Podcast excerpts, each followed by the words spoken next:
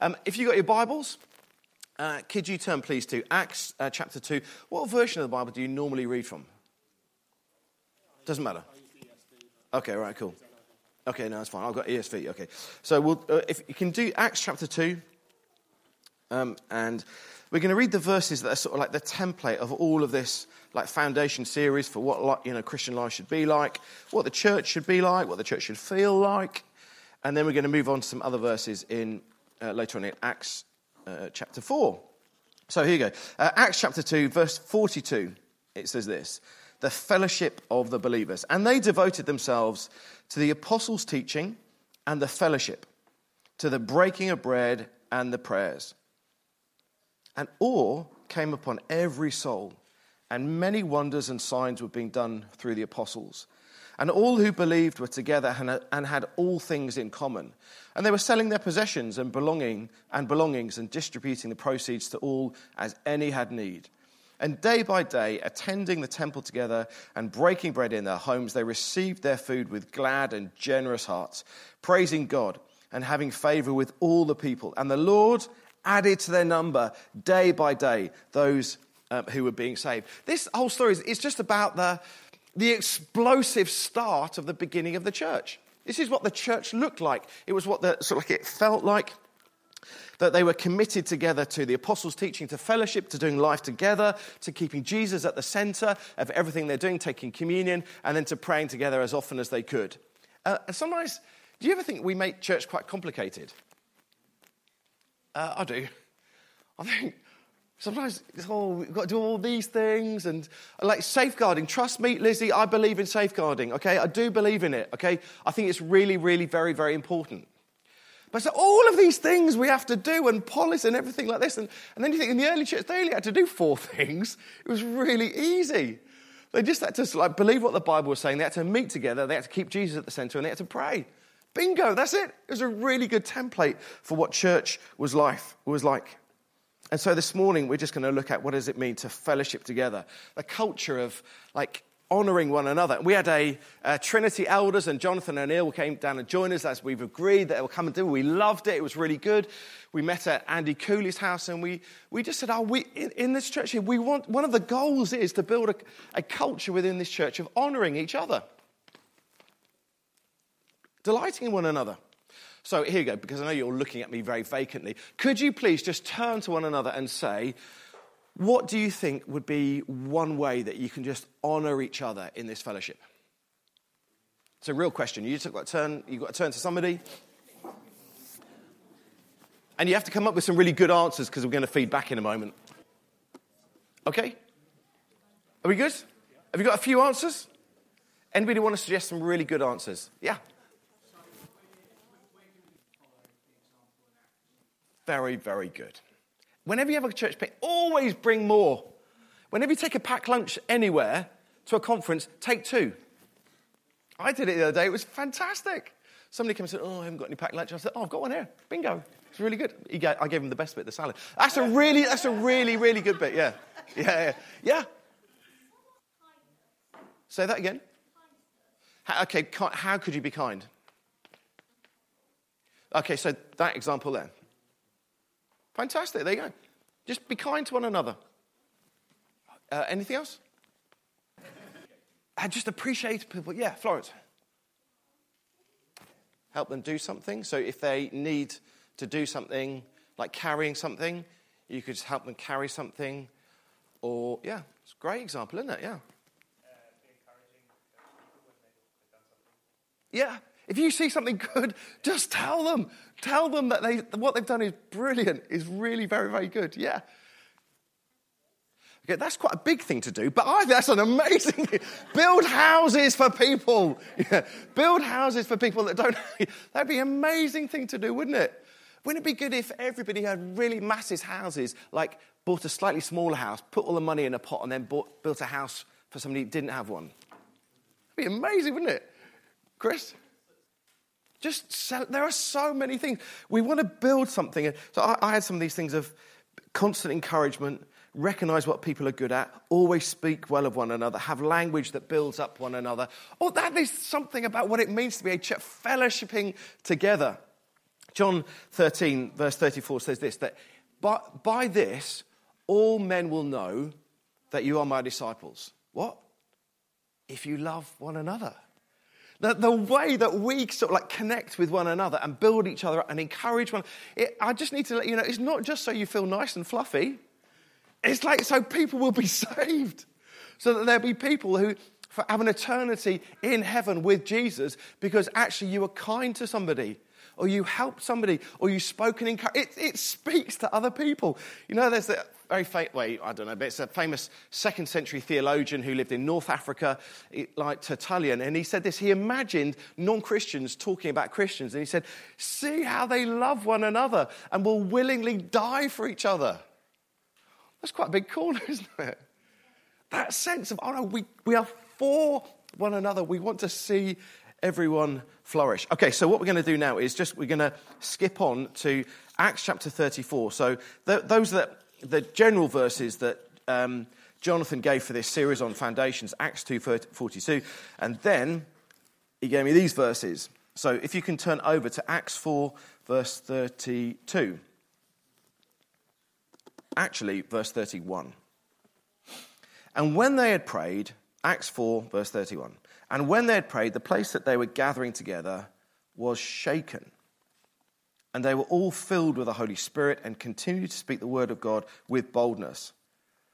Now, the full number of those who believed were of one heart and soul, and no one said that any of the things that belonged to him was his own, but they had everything in common. And with great power, the apostles were giving their testimony to the resurrection of the Lord Jesus, and great grace was upon them all. There was not one needy person among them, for as many as were owners of lands or houses, so very good, well done about the whole thing about houses. You were in the Bible, we know that. For as many as were owners of lands or houses sold them and bought them and bought the proceeds of what was sold and laid it at the apostles' feet, and it was distributed to each as any had need. Thus Joseph, who was also called by the apostles Barnabas, which means the son of encouragement, a Levite, a native of Cyprus, sold a field that belonged to him and bought the money and laid it at the apostles' feet. I just need to let you know this is not just a copy, a, a, a model of church you just got a copy, okay? So has anybody got a field? Oh, what's my point, Read. You got a garden? Yeah, would you mind selling it, Michelle? You know? Uh, it's not, it's not something we just have to, if we've got anything, we just have to go and call. Although I do think sometimes, I do remember going to a New Frontiers conference and then um, somebody stood up and said, What do you think these verses mean? And he said, Do you think they could possibly mean if you've got something, you can sell it and give it away, give the proceeds away? And he said, No, sometimes there is a, we, we should be doing that. There are sometimes we should be doing I remember years ago, Jill and I, we had quite a nice Audi. Do you remember that? Little A3. And uh, then there was somebody in the church that needed to do their law conversion course, but they, didn't, they just couldn't pay for it all. So we thought, oh, will sell the car. And we gave them the money. And then they did their law conversion course. And now Zoe has been practicing as a solicitor for, I don't know, 10 years or something. We didn't, it wasn't, it was quite an expensive course to do. We didn't pay for the whole thing, but I think we, you know, it was a grand or something. But now, but trust me, because we did that, we, for all this time, we feel really invested in, in praying for Zoe's like career. And she's working, in, she's an immigration lawyer. And you're thinking, now there, there are times when it's really important to do But I don't think this, these verses are saying, look, we all got to pull everything together and just sell everything and give it all away. But this is saying that this is a consequence of something much, much deeper. When you read these verses, does anyone think that verse 33 is in the wrong place? Just have a look at it. Verse 32 uh, they were one heart, one soul, nothing belonged to, they had everything in common. Great. Verse 33 and with great power the apostles were giving their testimony to the resurrection of Jesus, and great grace was on them all. So, slight change. One, it's talking about caring for everyone, and then it's talking about the apostles preaching with great power. And then verse 34, and then it goes back to saying, but there's no need. It's odd. Why put that verse in there? It's just weird. I think they've made a mistake. No, they haven't made a mistake.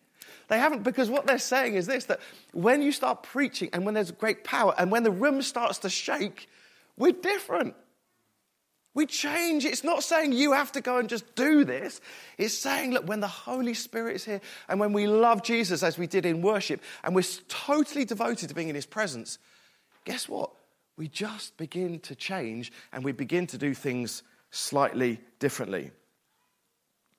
It says they had all things in common, this stunning view of what the early church. And also, it, what happened is that when they began to do this, when the power of the Holy Spirit was there, when the room began to shake, and then they began to do things a little bit differently, guess what? The church began to grow.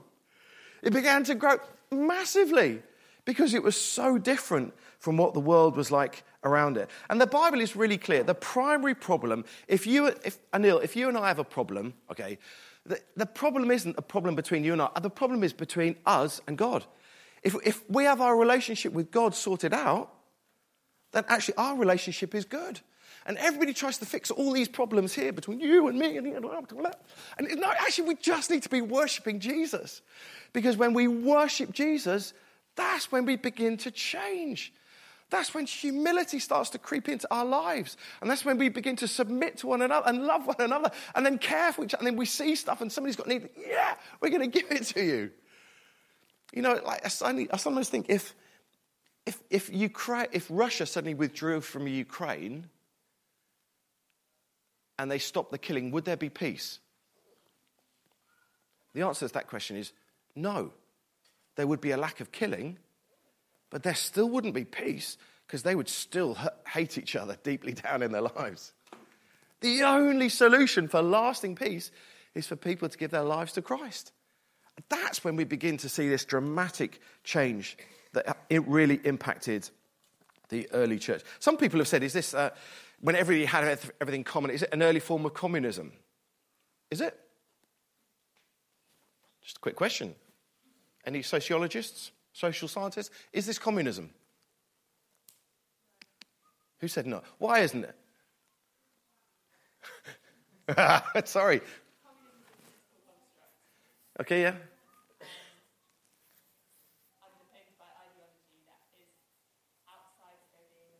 Yep. They're both very, yeah, they're both, yeah.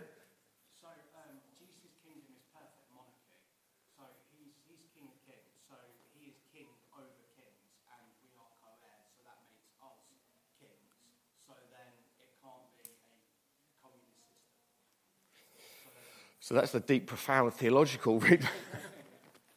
I think that it, it's not communism for these reasons, and communism only relies on it being imposed. You know, that, communism would not work if it was down to people's free will. It just wouldn't. It's, coer- it's all about coercion. There is nothing about co- this is there is nothing compulsory about this whatsoever. Clearly, people owned stuff but they chose. They chose themselves to do things. They chose to submit to one another and give to one another. It was not mandated.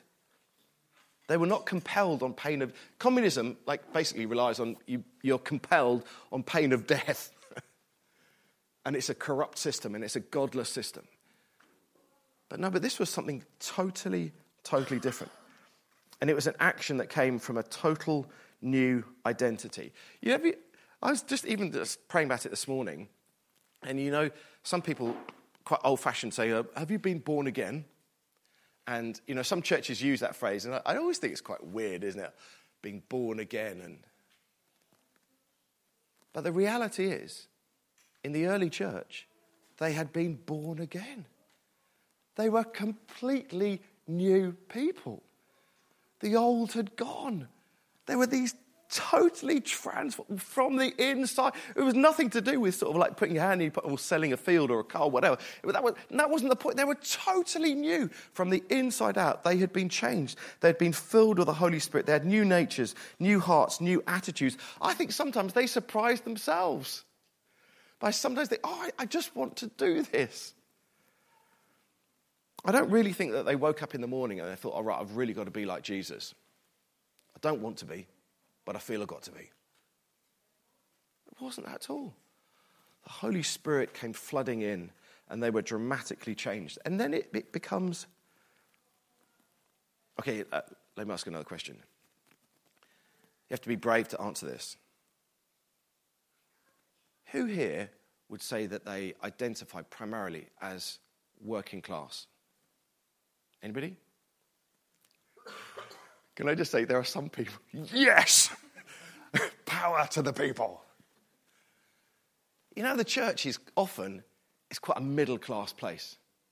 There are all these unwritten rules. I know because we talked about this with Michelle, and I talked about like, and Michelle, yeah, yes, there are all these unwritten rules that you don't really know what you should be doing, and you don't really know how to respond in this like certain reaction. But one of the like the glorious things about what the church should be like is that suddenly the whole thing of status, it's all gone. Your job, it doesn't matter.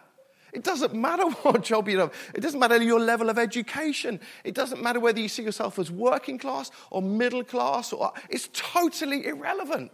And the more we focus on Jesus together, the more we think, oh, do you know what? We are so grateful for what God is doing in our lives. So, so grateful. And then it becomes this whole new identity. We love one another. We accept one another. It doesn't matter who we are. I, I really, a good friend of mine, Clive, Clive Sharp, who leads the church down in the well, and we do loads of things together. He is more working class than anybody. Like, I, I mean, he's just, I don't know. How would you describe Clive, Michelle? He's a geezer. Like he's a, he worked the doors for years. He made a shed load of money from a fencing business. And by that, I do mean physical fences, you know, not like handling stolen goods and all that sort of stuff. But he, like, he he's a, but we have these amazing discussions and he's got a real heart and he constantly challenges me. Think, oh, Duncan, we've got to raise up working class leaders. But the thing is, we can't do that if we just say, no, but we must really sort of like value. We have to do it because we're utterly changed. That's the whole point of these verses. We're utterly changed and it doesn't matter. It doesn't matter where your background, your level of education, anything. They were totally, totally changed because they were citizens of heaven looking towards something else. And, and if it has to be this fact, that's why the early church was so good. It was so, if you look at the disciples, they were a bunch of lunatics. Some of them were just like mad. You do not want to be going down a dark alley late at night with some of those disciples. And yet at the same time, you had Luke. And you then had Paul, and you had these incredibly articulate, intelligent like men, and you're thinking they were this complete hodgepodge of people. But God drew them together because He gave them a new identity. And they built a church that changed the world. It was a phenomenal thing. Can I read you a quote from a guy called um, Martyn Lloyd-Jones? who some of you may know, he wrote this book. I just, I, occasionally I read Lloyd-Jones, you have to read it occasionally. He said this The last person to be really happy is the person who is living to be happy. If you set out for happiness, you will never find it. Happiness must never be sought directly. And if you do not realize that, you will go wrong about happiness and about peace. Set up happiness or peace as the goal, and you will never get there. Peace is a byproduct of something else, and according to the Bible, it's being righteous before God. So, so if we want to have this sense of fellowship, what it means to be like a church together, you're thinking, okay, we're not just going to we're not just going to seek to be nice and kind, but actually we're going to do that because we, we're changed. We are different people deep down within. The fruits of the Spirit are there. And the fruits of the Spirit are love, joy, peace, patience, kindness, goodness, gentleness, faithfulness, and self control. Everyone's saying self control. We, we once did a, a, survey and we said, which fruits of the Spirit would you like uh, to preach on? And they said, self control. Okay, what else? Self control. okay, calm down. Self control. That was the one that everybody really wants. But you think, no, but that we have to see the fruits of the Holy Spirit growing within us. And we only do that by worshiping Jesus as we did this morning laying everything down for Him. I also, you know, sometimes you don't choose the order of Scripture, do you? You don't choose the verses that come afterwards. And then I, I said to, um, I said, I met, we met Jonathan and Anil on Thursday night and I said, oh, we're going to preach this, Acts 2, Acts 2, 42, and then we're going to go to Acts 4, verse 31. But then the beginning of Acts chapter 5, oh, it's not so nice, really. And should we just leave Acts chapter 5 out? Could we? Because it's the story of Ananias and Sapphira, which isn't quite so encouraging, really. So let's read Acts chapter 5. what, what time do you want me to stop, John? Right, two o'clock it is. Who was that? Who was that snoring? No, okay, so uh, uh, ten, 10 minutes, okay. Ten, 10 minutes, okay, we go. Acts chapter 5. Uh, I'm going to read this because sometimes you have to take us where Scripture takes us. And I also have to tell you that I don't understand every aspect of this. Acts chapter 5, Ananias and Sapphira. So we have Barnabas, who's this who, guy who had a field and he sold it, bought the money to the apostles. Great, well done, Barnabas. But a man named Ananias, with his wife Sapphira, sold a piece of property. And with his wife's knowledge, he kept back for himself some of the proceeds and bought only part of it and laid it at the apostles' feet. But Peter said to Ananias, Why has Satan so filled your heart to lie to the Holy Spirit and to keep back for yourself part of the proceeds of the land? While it remained unsold, did it not remain your own? And after it was, it was sold, was it not at your own disposal? Basically, you could have done what you wanted with it. Why was it then that you contrived this deed in your heart? You have not lied to man, but to God. When Ananias heard these words, gulp, he fell down and breathed his last. And great fear came upon all who heard it. The young men rose and wrapped him up and carried him out and buried him. After an interval of about three hours, his wife came in, not knowing what had happened. And Peter said to her, Tell me whether you sold the land for so much. And she said, Yeah, for that amount. And Peter said to her, How is it then that you have agreed together to test the Spirit of the Lord? Behold, the feet of those who have buried your husband are at the door, and they will carry you out. Immediately she fell down at his feet and breathed her last. When the young men came in and found her dead, they carried her out and buried her beside her husband. And great fear, came, I'm not surprised, and great fear came upon the whole church and all who heard these things. Um, well, I think the best thing to say is a bit of a downer, isn't it? Great church fellowship. This is really good. We can care for each other. We can share Ananias and Sapphira. Oh, right, that's not quite so helpful. But why is it that, why does it say it here in Scripture? What is it about it? And I think, uh, you know, if I'm totally honest, I don't think I've ever preached on these. I've never preached on these passages before, which what it means is that at the end I can just run or you know, I can go. But I, I, don't understand it. But a few things just to let you know. It, I don't think Ananias and Sapphira, I don't think they died. I don't think they had a, sh- a shock heart attack because they'd suddenly found out. I think they, they knew. They knew what had happened a long time ago. I don't think either it was Peter pronouncing judgment on them. But all I do know is that this, it, this precipitated an extraordinary growth within the church. Now, I would have thought it would have done the opposite.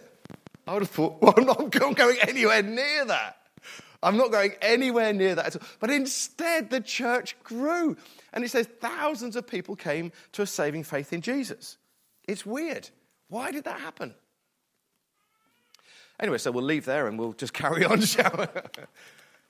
Uh, firstly, I think it was this Ananias and Sapphira, they were under no compulsion whatsoever to give that. They didn't have to give anything. They could have just sold it and kept it. But what Peter saw in them was a, a level of hypocrisy and dishonesty.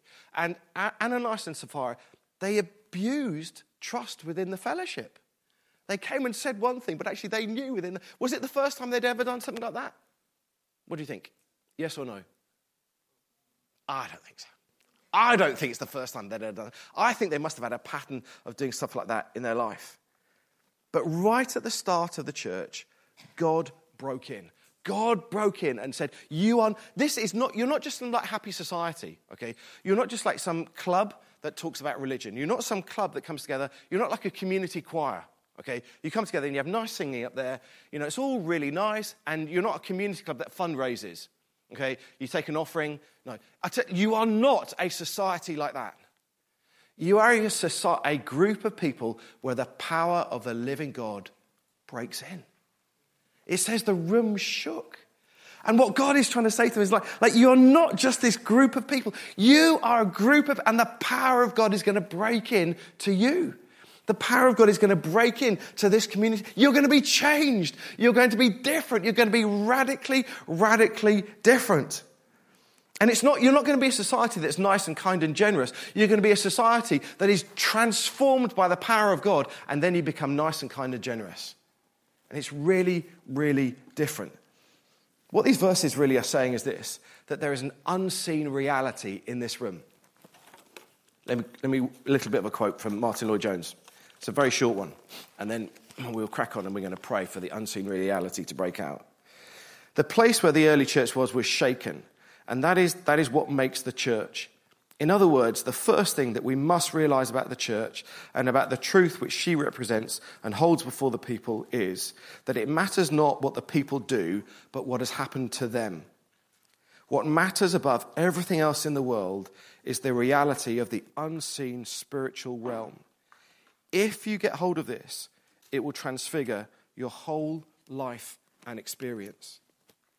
What he's saying is this do not just think you're a bunch of people coming together. You're a bunch of people coming together to experience the power of the living God. And that's what happened in the early church. They didn't like it, but somebody came and was dishonest and tried to deceive. And God came, God broke in and judged them.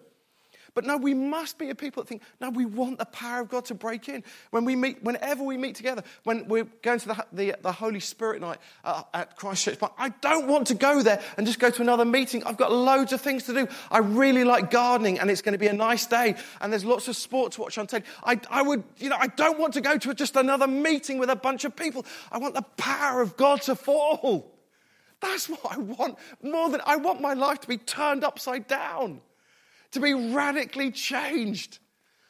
It doesn't, that, that is what I long for more than anything else.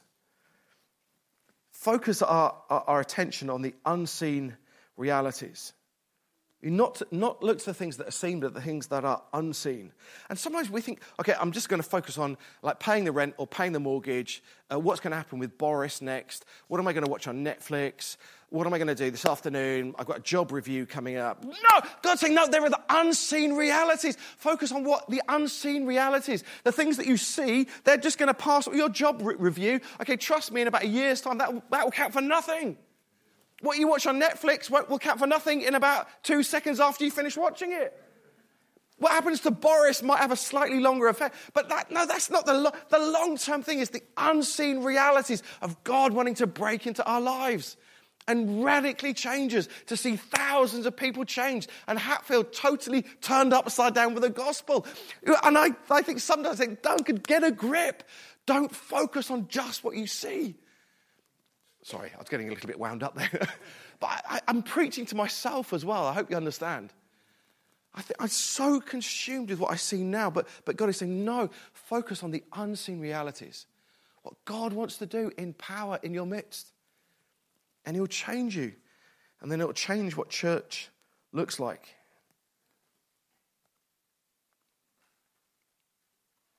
I think the other, that, to finish, is this story of Ananias and Sapphira. It says that if God wants to break in to bring good and to bring hope and to bring purpose and meaning and salvation and grace and wisdom and kindness and love, guess what? There's also Satan who wants to do the opposite, who wants to get a hold of your life. Satan is trying to influence the world. He's trying to influence Hatfield. He's trying to influence Trinity Church. He's trying to influence this church. He's trying to influence me, and he's trying to influence you. And I think that's what happened with Ananias and Sapphira. Satan was getting, he found their weak spot. And then they lived it. And sometimes in the Bible, you see this, like you see this like progression of people being tempted, and then they fall into sin, and then they start agreeing with sin, and then they're really, you give the enemy a stronghold in your life. And, and you can just see this progression. You're thinking, no, God, I don't want to do that. Uh, can I just make some area of uh, public confession? Is that right? Is that right if I. yeah. I've, I always want to pay like my taxes. I always want to do that. We had an extension done at home, and the builder said, as they often do, of course, it's this amount if you pay cash. And I just said, no, we're not going to do that. It cost us tens of thousands to do that, okay? So I'm happy to do that. But yesterday, I went and bought some wood for our garden, some oak sleepers. The guy said to me, yeah, 165 quid. I got out my card. He said, oh, no, you can't pay by card. It's cash only. And I thought, oh, come on. He basically he was saying, not pay the VAT. And he said, you can go online and pay it. And then I went online to pay it. Online, 198 quid. What did I do?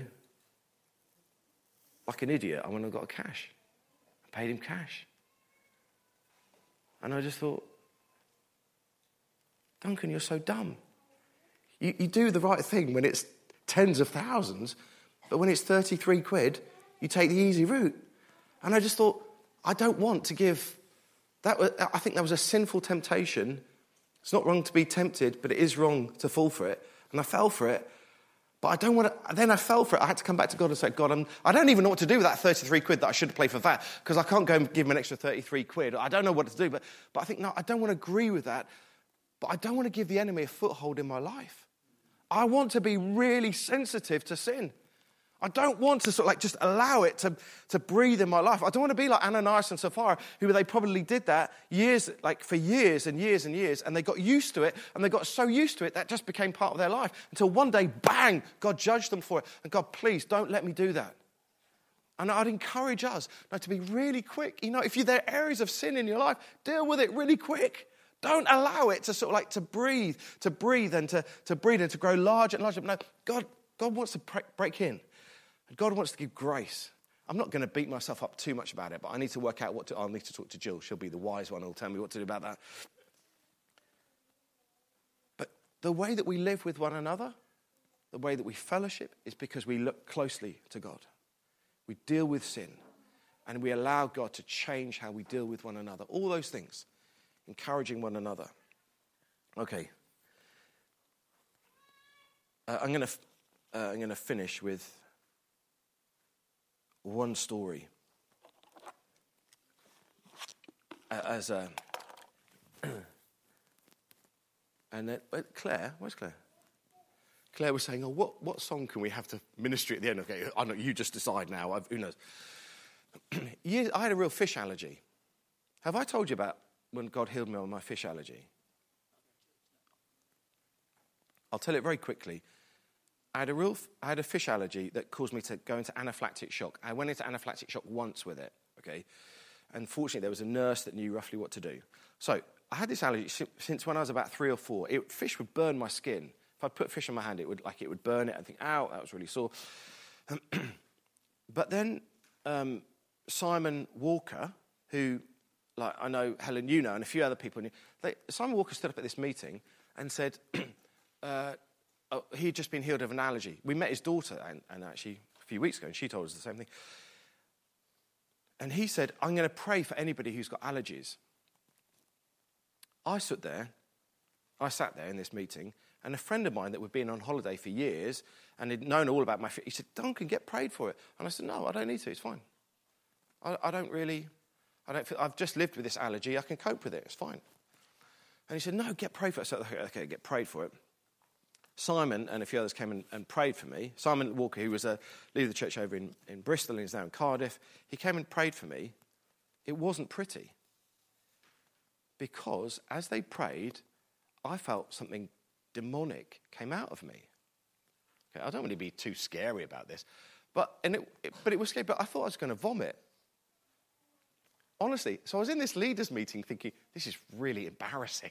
Okay, I was standing there like this, thinking, oh my God, you're doing something. And at the same time, I could feel something like going to vomit from me. And I thought, if I throw up in this church building, it's not going to be very pretty. Anyway, they prayed for me.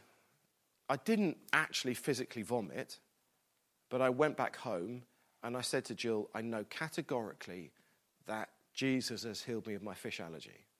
And I won't you with the whole story, but we went and had a little bit of fish and tried it a little bit. And then Jill, Jill was worried. And we were going on holiday, and she's thinking, no, don't do this because then it's going to ruin the holiday. That's her main concern, if I'm really honest. And, and but, so I've been leading a church for years, and I had this, I think I'd given the, I think what, like, what I'm trying to work it out is this that with me agreeing with that allergy, I'd given the, the devil a foothold in my life. I think. I'm not, I'm not in any way saying that all illness is demonic. I'm genuinely, I'm not. Sometimes, you know, we're just ill. It's because we live in a fallen world. But I think for me, what happened is that I'd accepted this and I felt I'd given, actually, I, I gave the devil a, strong a foothold in my life. We continued to pray for Dorla, who, who died, you know, three weeks ago, until, the, until she breathed her last. Because we never wanted to agree with it. We always wanted to say, God, would you break into this situation? So I think the, the issue is that sometimes we can give the enemy a foothold in our lives. And Christians can have demonic stronghold. We can have demonic strongholds. And if you have areas of sin in your life, or you areas that you struggle with, I'll just encourage you, pray that you'd be filled with the Holy Spirit, that God gives you the grace, not to accept that as who you are, but saying, no, God, I'm going to see, I'm going to move on. I'm going to see you break in and bring freedom over my life in that area. So, what I'd like to do is, firstly, we'll, we'll pray for healing. It seems really silly not, you know, to talk about healing and then not pray for healing. But then, if there are other areas where you think actually you're giving the enemy a strong foothold in your life, we'll just pray that God will bring freedom for that.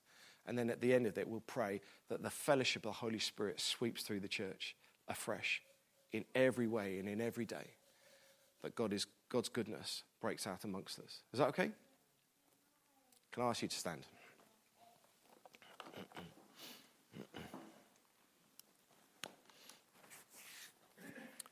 Okay, can you come back here? Yeah. Yeah. Holy Spirit.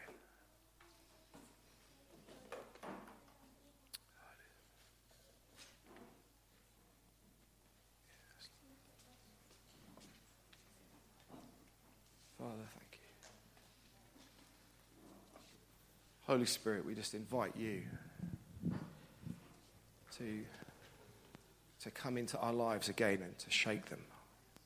Holy Spirit, we say you have, you have freedom in our midst. Lord, right now. Lord, we recognize we stand here because of grace. Not that we're good enough, but Jesus, you made us good enough.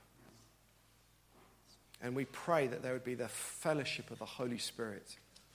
Lord, it would flood this church. It would sweep through this church again and again and again. That we would be utterly transformed that we would be so changed. Because, Holy Spirit, you have free reign in our lives. And we say, Come, Lord. Come, Lord.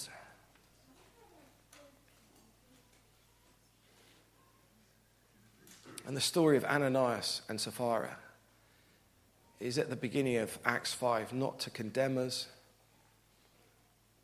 but to be using it as a story to say, No, come now that you might be free that you wouldn't walk that way.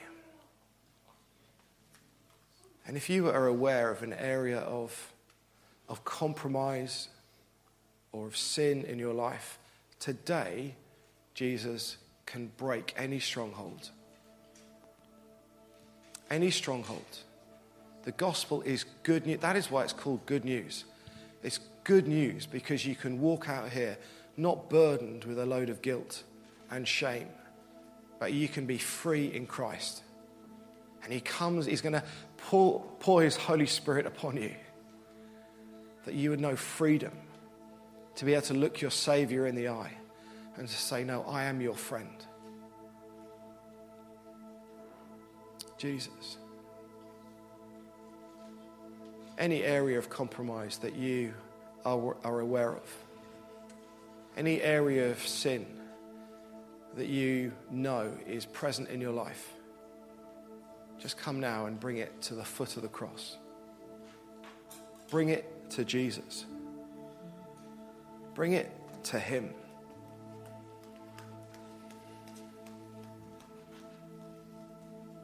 Jesus.